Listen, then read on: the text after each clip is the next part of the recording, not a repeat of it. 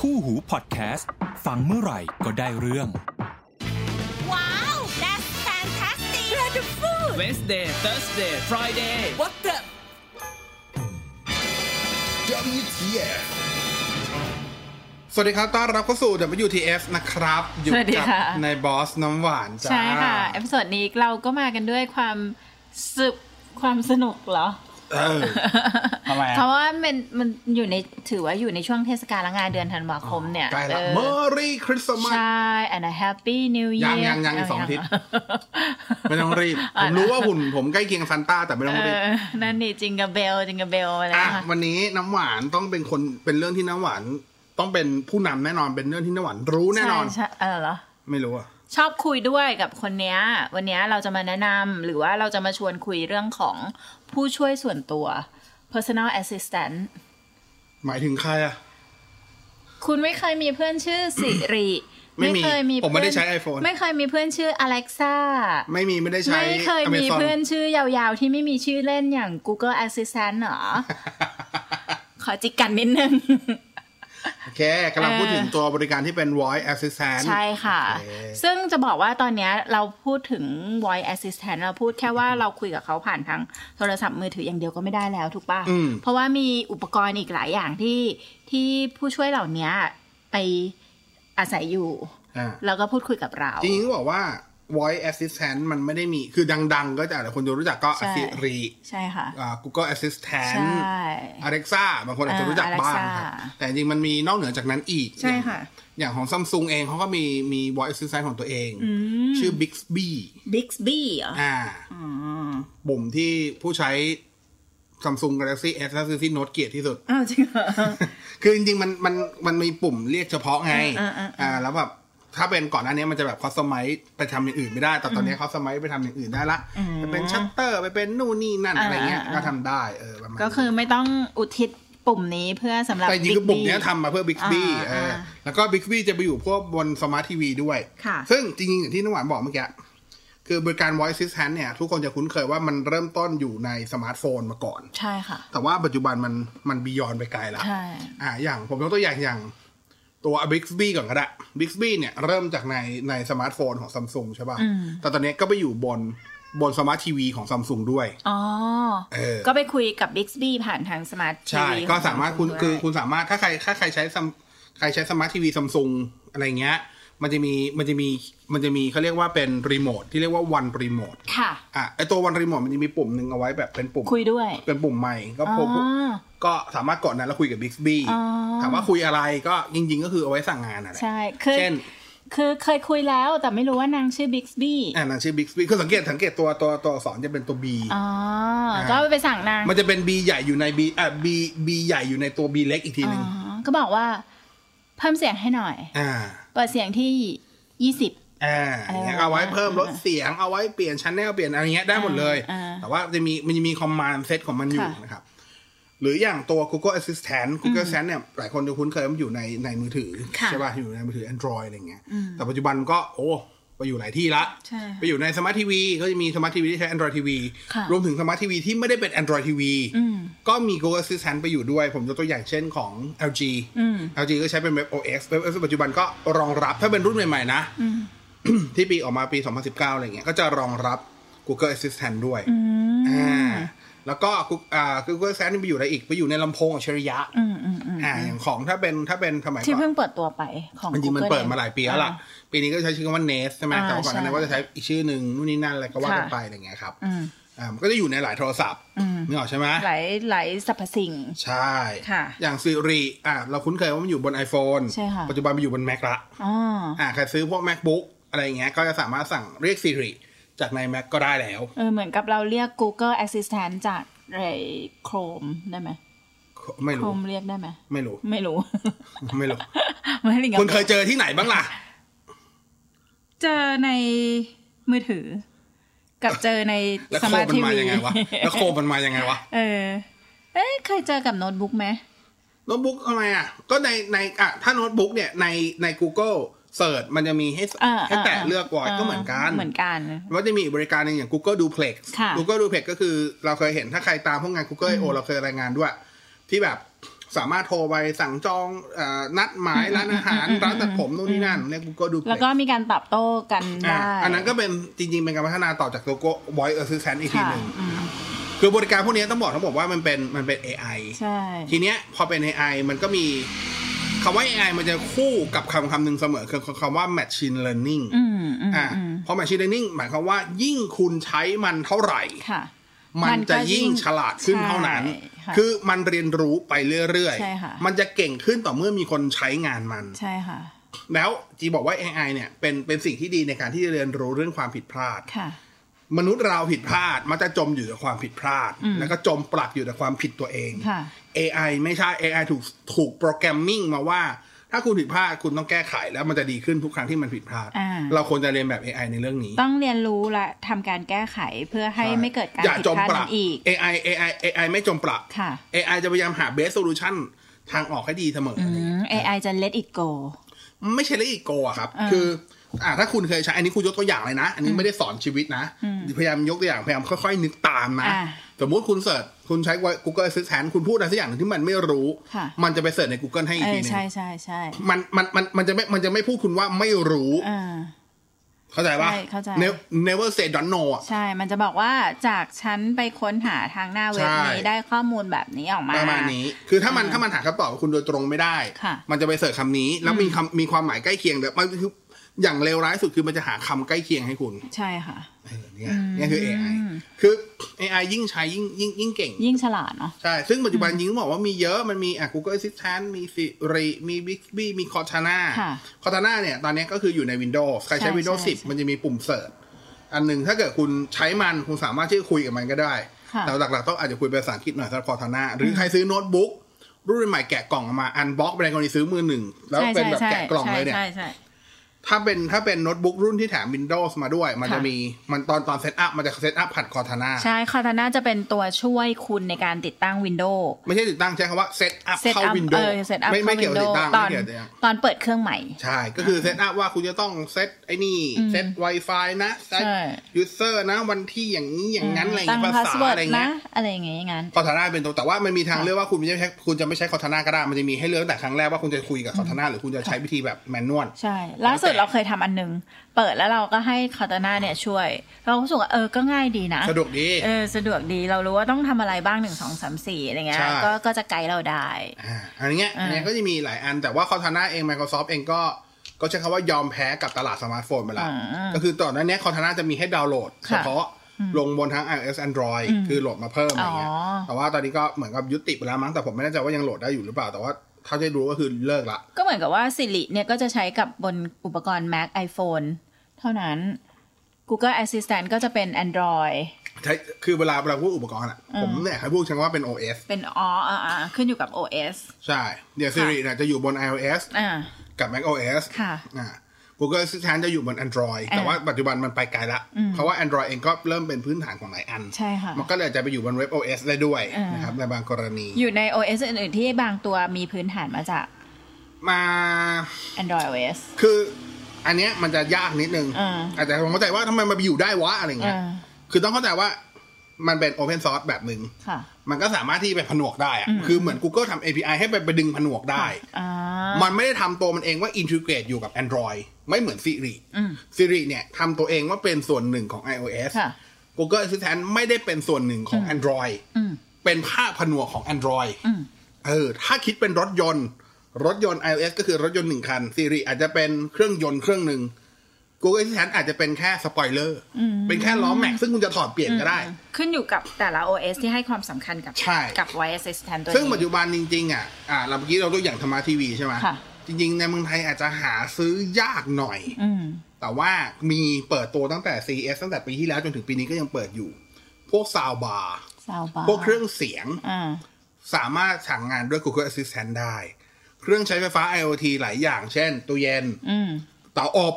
เตาอบจะมีถ้าจะมีจะเป็นของซีเมนต์ อืมอืมอืม ก็คุณสามารถที่จะสั่งให้มันหาเรซิปีคือสูตรอาหาร อืม แล้วก็บอกขั้นตอนของเรา คือให้มันอ่านขั้นตอนนั่นแหละ ให้ฟัง ให้ฟังแล้วเราก็ทำตามก็ได้ อืมอืมอืม เนี่ยเนี่ยคือ Google Assistant อืม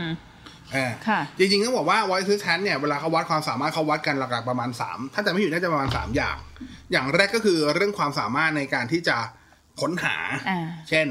ก็คือมุด ตอบสนองจาก สมมติพูดไปสิ สิ่ บ ง อ ที่เรา ย่าง ค้นหาได้ถูกต้องแม่นยำกี่อย่าง อ่า อะไรอย่างเงี้ย ซึ่ง Google Assistant กับ Siri จะค่อนข้างเสมอกันอยู่ อ๋อ ผมจำไม่ได้ ผมจำสกอร์ไม่ได้แต่ว่าตีว่าดีเท่า ๆกัน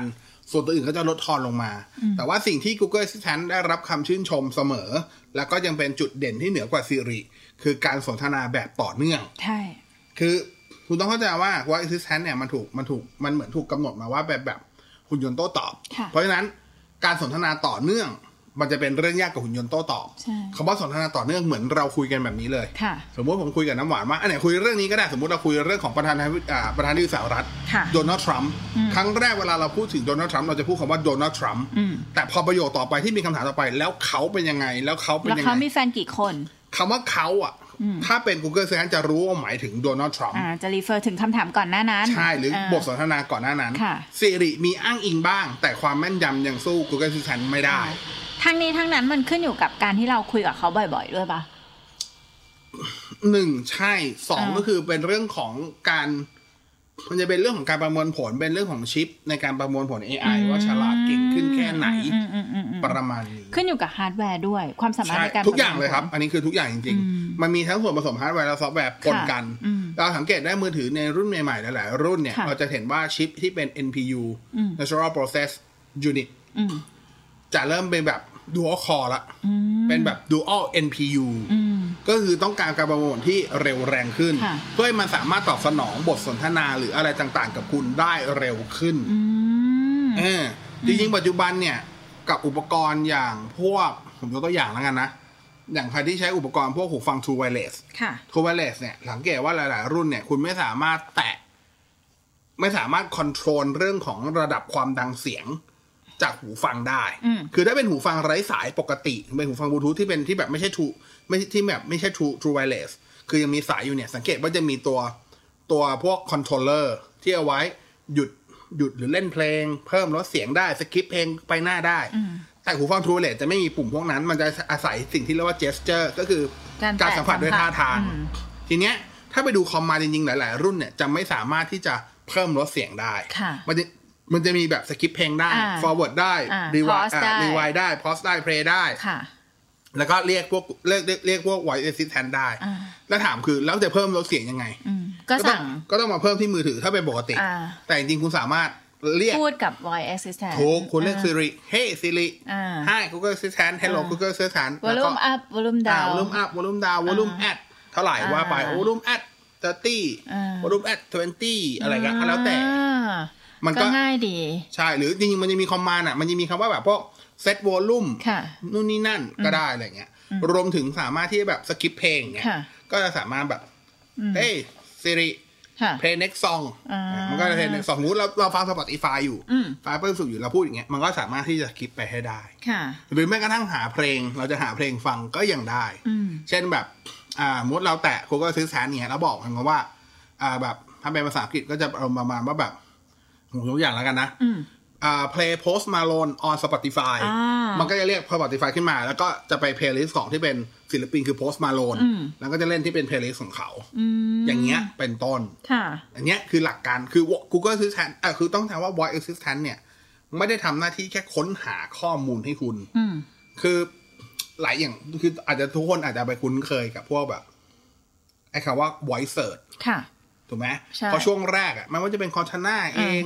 เป็น Siri เอง หรือเป็นกระทั่ง Google Assistant เอง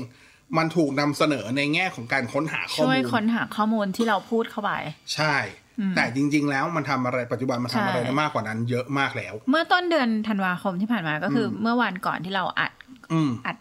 WTF เนี่ย อืม เพิ่งมีข่าวออกมาว่าเอ่อ Google Assistant น่ะสามารถช่วยจดโน้ตในแอปอื่นที่ไม่ใช่แอปของ Google ได้แล้วด้วย อ่ามี มีการเชื่อมต่อ API ถึงกันระหว่าง Google Assistant กับแอปอื่น ๆ เพราะฉะนั้นในอนาคตเนี่ย มันก็น่าจะมีการมีประโยชน์มากขึ้นถ้าเกิดมีการเชื่อมโยง API ถึงกันถูกไหม ผมยกตัวอย่างอย่างนี้ก็ได้ครับ อย่างล่าสุด Microsoft ออกแอป Microsoft Office ใหม่ ค่ะ บนบนสมาร์ทโฟน ที่ชื่อยาวๆของเขาอะ Microsoft of Microsoft Office and more and อ่า Microsoft Office and Word Excel Pixel PowerPoint and more อะไรของเขาอะ ค่ะ ที่เป็นการรวมชุดทุกอย่างให้อยู่ในแอปเดียวกัน อ่า แอปนั้นอะสามารถที่จะสั่ง Google Assistant อะ อืม ให้อ่าน อ่าอ่าน อ่านอ่านข้อความในเอกสาร ค่ะ ให้เราฟังได้ อ่านนิวฟีดอ่าน อะไรอย่าง นี่ เงี้ยนั่น ได้ ได้ อะไรเงี้ยยกตัวอย่าง ค่ะ เริ่มเห็น voice assistant เนี่ย อ่า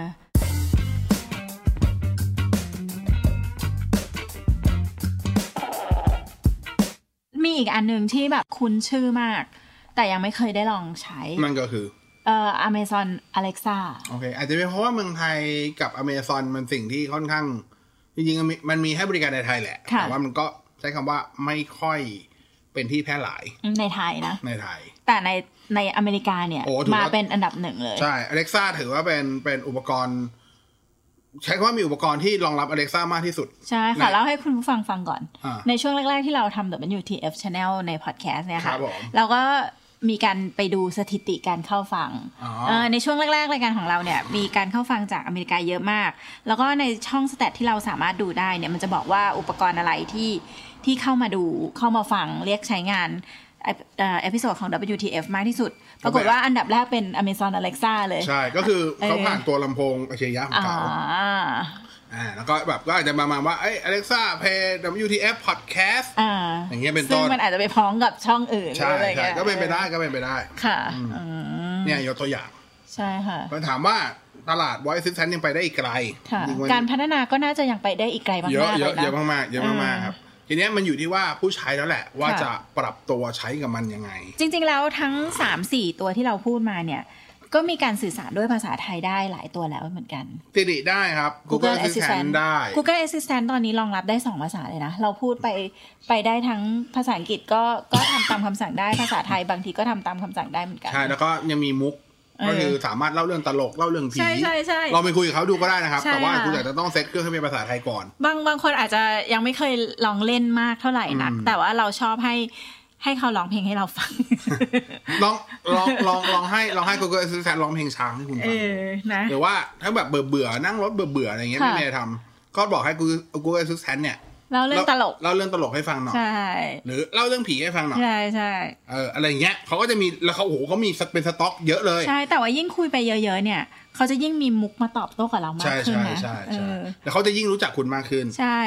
อย่างเราก็ แล้ว แอบ เขาจะ ถาม รู้จักคุณจนคุณรู้สึกหน้าขนลุกเลยล่ะ ใช่จริงๆแล้วอ่ะ เออ อ่ะอย่างเช่นน้ำหวานเงี้ย ค่ะ อน้ำหวานก็คือ อย่างที่บอกครับเขาเรียนรู้จากสิ่งที่เราคุยกับเขาแล้วเรา ใช่ บอกเขา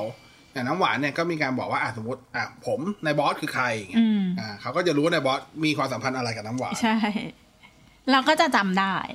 ใช่ เออ ประมาณเนี้ย เออ นี่คือนี่คือนี่คือสิ่งที่มันเรียนรู้ไป ค่ะ นะครับบางคนอาจจะรู้สึกว่ามันดูคลิปปี้ดูนู่นนี่นั่นแต่ผมว่ามันก็มีประโยชน์อยู่ที่ว่าเราจะใช้มันยังไงหรือเป ใช่ ล่า ค่ะ ยิ่งคนขับรถมอเตอร์ไซค์คุณลองคิดนะ ใส่พวกหูฟังไว้ อืม แล้วถ้าเกิดคุณจะโทรหาใครสักคนคุณทำไงอะ อืม ถ้าเป็น จ ส อด มัยก่อนคุณก็ต้องจอดเหรือเอาจริงๆตัวอย่างไม่จอด หรอก เท่าที่เห็นใช่ไหม ขี่มือเดียว เออ แล้วก็กดโทรศัพท์ ค่ะ คุณก็แค่แตะหูฟังหรืออ ม พูดขึ้นมาแบบเพราะว่าพวกนี้มัน always on ใช่ค่ะ เรารับคำสั่งอยู่แล้วก็แบบ เฮ้ Google อืม แล้วก็ปุ๊บคุณก็พูดต่อเลย อ่า ต้องการ ให้โทรหาใครอ่าเนี่ย ผมพูดเนี่ย เครื่องน้ำหวานติดละเฮ้ Google what I can help you นะครับ ผลการค้นหา เนี่ จาย กเว็บ อ่าแล้วน้ำหวานลองให้เขาเล่าเรื่องตลกให้ฟังเรื่องหนึง ช่วยเล่าเรื่องตลกให้ฉันฟังหน่อย หวังว่าคุณจะชอบมุกตลกนี้นะคะ ทำไมเวลาเราเดินข้ามถนนต้องหันขวาที ซ้ายที เพราะหันพร้อมกันทีเดียวไม่ได้นะสิคะ เนี่ยนะมีตบมุกด้วย มีตบมุกด้วย อะไรอย่างเงี้ย เป็นต้นนะครัอัน บ นี้คือ Google Assistant นะคะ ใช่ ลองคุยกับเขาดูครับ แล้วก็ผมว่ามันมีประโยชน์ดู แล้วก็มันอาจจะเปลี่ยนวิธีการใช้งานอุปกรณ์ที่คุณคุ้นเคยในแต่ละอย่าง ไม่ใช่าจะเป็น ใช่ สมาร์ทโฟน สมาร์ททีวี หรือแม้กระทั่งพวก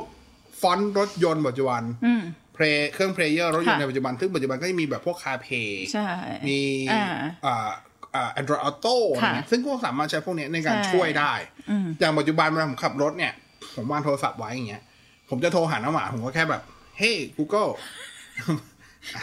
อ่ะเรียกขึ้นมาแล้วไม่ต้องไปสนใจสิไม่ต้องสนใจมัน เอออ่ ่าผมก็เรียกแบบอ่ะสมมติเฮ้ Google ขึ้นมาปุ๊บเสร็จแล้วก็ว่าอ่ะคอหวานออนโมบายเพราะว่าอย่างผมน้ำหวานผมได้เบอร์อ่าเมมเบอร์น้ำหวานว่ามีเบอร์บ้านกับเบอร์มือถือ ก็อ่ะออนโมบายมันก็จะโทรให้ผมก็คุยได้เลย อืม นึกออกปะก็สะดวกดีโดยที่ผมขับรถโดยที่ผมมือ ค่ะ ผมไม่ต้องไม่ต้องออกมาจากตัวพวงมาลัยอ่ะ ก็มีความปลอดภัยมากขึ้น ถามนอกเรื่องนิดนึง อืม อย่างสมมติในหนัง อือฮึ เนี้ย เออโทนี่สตาร์ คุยกับจาวิส จาวิส จาวิสก็คือเป็นถือว่า AI เป็น AI AI ซึ่งก็คือ ก็ พัฒนามาจาก Voice Assistant เหมือนกัน อ่าพัฒนาไหมไม่รู้ เพราะว่ามันการ์ตูน เลยไม่รู้ว่าพัฒนามาจากอะไรแต่เป็น เออ ไอไอ เออ แต่ถามว่ามันมีความเป็นไปได้ไหมที่ปัจจุบันจะทำขนาดนั้นได้ ได้เนาะ ได้ แต่ว่าคงต้องใช้การประมวลผลที่สูงมากจริง ค่ะ ๆ เหมือนกันแต่นั้นเขาต้องเข้าใจก่อนนะนั่นคือการ์ตูนและหนัง ใช่ นั่นคือการ์ตูนและหนังแต่ อัน ถาม นั้น ว่า บียอนไปแล้วนะ แต่ถามว่ามันมีความเป็นไปได้ไหมที่อนาคตจะเป็นแบบนั้น ค่ะ ก็ตอบคือได้ อืม ตอบคือใช่ได้อืม ไม่มีใครรู้อนาคต ตัวดูเพล็กเองก็ดูมีความใกล้เคียงจากวิตอตอนจำได้ว่าตอนตอนที่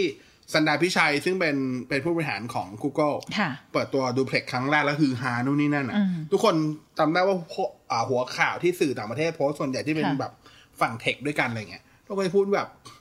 Google Make กับ Jarvis ใช่ Google Make กับ Jarvis ขึ้นมาอะไร เอ เงี้ย อ คือแบบ Google กำลังสร้างจาวิสแล้วอะไรเงี้ย อ่า คือมันดูใกล้เคียงเพราะว่ามันคือ เราแค่บอกให้เขาในในในของในกรณีของ Google Duplex เนี่ย อืม มันคือแค่การบอกว่าเราต้องการไปทำอะไรที่ไหนอย่างไร เวลาไหน ที่เหลืออ ม ค่ะตัวตัวในกรณีคือ Google Duplex หรือว่า Google Google Assistant ที่เป็น Advanced มากขึ้น ค่ะ จะโทรไปที่นั่น ใช่ สมมติว่าผมต้องการบอกว่า ผมผมสั่ง Google Assistant ว่า ค่ะ Google Assistant ช่วยจองร้านอาหาร อ่า สมมุติผมจองร้านอาหารเขียงอ่ะ อืม ช่วยไปจองโทรจองเขียงพรุ่งนี้ตอนห้าโมงเย็นให้หน่อย อืม ผมสั่งปุ๊บ สิ่งที่มันรับคำสั่งเสร็จแล้ว มันจะโทรออกโดยตัวมันเอง ค่ะ ใช้มือถือเรานี่แหละ โทรออก ม แล้วเป็นเสียงเสียงของตัว Google Assistant ในการที่จะคุยกับร้านอาหารที่ ค่ะ เขียง ค่ะ เขาบอกว่าจะจองร้านอาหารพรุ่งนี้ แล้วมันจะมีความเรียนรู้ที่จะรู้ว่ารู้ก็บอกไม่ว่าง อ่า สมมติร้านบอกว่าอ่าไม่สะดวกช่วงนี้เต็มขอเป็นหกโมงได้ไหม ค่ะ มันก็จะสามารถที่จะรีมายกลับมาหาเราแล้วถ้าเราตอบว่าได้ไหมได้ด้วย อืมใช่ แล้วก็เขาก็จะไปตอบทางนู้นต่อ อี เนี่ยนี่คือความเจ๋งของ คือสามารถ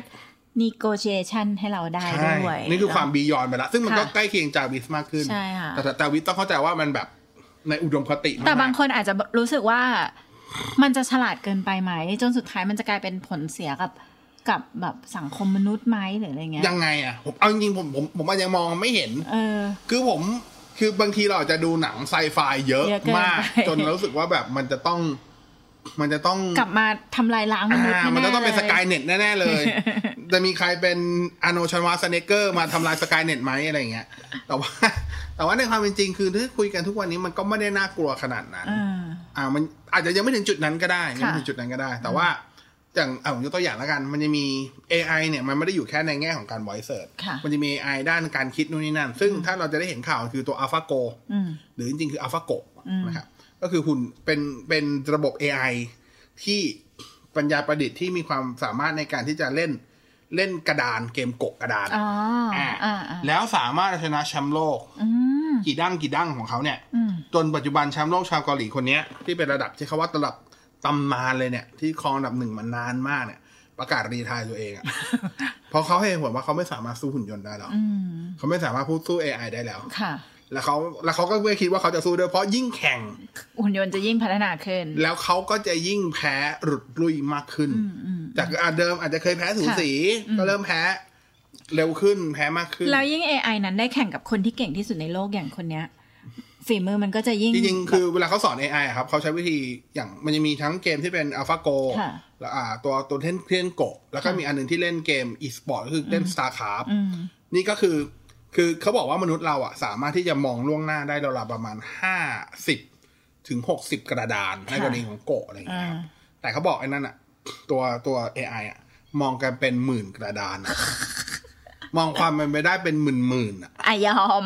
นึกออกปะแล้วเราเราด้วยข้อมูลที่ถูกป้อนเข้าไปไง อ่า ด้วยรูปแบบนี้มันจะเป็นแบบหมายความมันน่าจะเป็นอ่ะเป็นอะไรไปได้ เขาก็จะลงแบบเบสเซนิโอหรือความเสี่ยงมากที่สุด อืม มันก็เลยเป็นความยากในการ คือแรกๆอะต้องยอมรับว่าก็ยังมียังมียังมีแบบโปรเฟชชั่นอลด้านด้านโกะที่ ค่ะ สามารถชนะได้ แต่พออ ม ช่วงแบบพัฒนาพอ แต่างที่บอก AI ยิ่งแพ้ยิ่งเก่ง ค่ะ พอเขาแพ้เขาก็เรียนรู้ อืม เรียนรู้ทีนี้ก็ยาวละ ค่ะ อ่า โอเค ก็ก็ตามนี้ครับนั่นคือนั่นคือกูซื้อถามว่าน่ากลัวไหมผมว่าไม่น่ากลัวหรอก เออ อยู่ แต่ ที่ ว่า เราใช้ แต่ว่าเราอ่ะ ในฐานะที่เราใช้งานกับเขาบ่อยแล้วคุยกับเขาบ่อยในเวลาที่เราเดินทางคนเดียวหรืออะไรเงี้ยเราก็อยากจะแนะนำว่าให้ลองไปใช้ดู บางทีจะเป็นสิ่งที่ช่วยอำนวยความสะดวก ให้ ใช่ เราได้เยอะมากอย่างที่เราใช้บ่อยๆ คือ ชอบบอกให้เขาช่วยตั้งอะลามตอน อ่า เช้าปลุกตอนเช้าหรือว่า แจ้งนัดหมายให้เราหน่อยว่าเรามีนัดหมายกี่โมง คือเราไม่ต้องพิมพ์หรือนั่งกดมือถือแค่เรียก Google Assistant มาแล้วก็คุยกับเขา ใช่ อืม ประมาณนั้น ค่ะ อยากให้ลองไปใช้กันดู ก็หวังว่า WTF EP นี้น่าจะมีประโยชน์อย่างน้อยที่สุดน่าจะทำให้หลายคนที่มีความกลัว มีความไม่มั่นใจในตัวกในในพวกบริการที่เป็น AI หรือ Voice Assistant ทั้งหลายลองลองลองเปิดใจแล้ว แล้วไปใช้มันดู อืม คุณอาจจะได้เจอแบบสิ่งใหม่ๆ วิธีการใช้สมาร์ทโฟนใหม่ๆ ที่อาจจะทำให้ชีวิตคุณสะดวกสบายขึ้น ใช่ค่ะ นะครับเพราะอย่างผมก็ยอมรับว่าหลายอย่างก็สะดวกขึ้น อย่างรีโมททีวีทุกวันนี้ผมก็แทบไม่ใช้ปุ่ม พวกวอลลุ่มอัพวอลลุ่มดาว กดแค่ปุ่มใหม่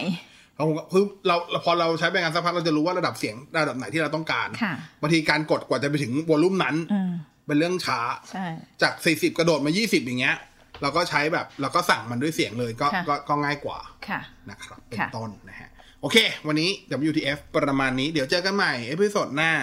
จะเป็นเรื่องราวของอะไร มารอดูกัน ใช่ วันนี้ขอบคุณที่ติดตามนะครับ ถ้าชอบก็กดไลค์กดแชร์ แล้วก็อย่าลืมเข้าไปดูในคู่หู .fm ด้วยนะครับ วันนี้น้ำหวานนายบอสลาไปละ เจอกันใหม่ เอพิโซดหน้า WTF สวัสดีครับ สวัสดีค่ะ Wow, that's fantastic! Wonderful! Wednesday, Thursday, Friday. What the? WTF คู่หูพอดแคสต์ ฟังเมื่อไหร่ก็ได้เรื่อง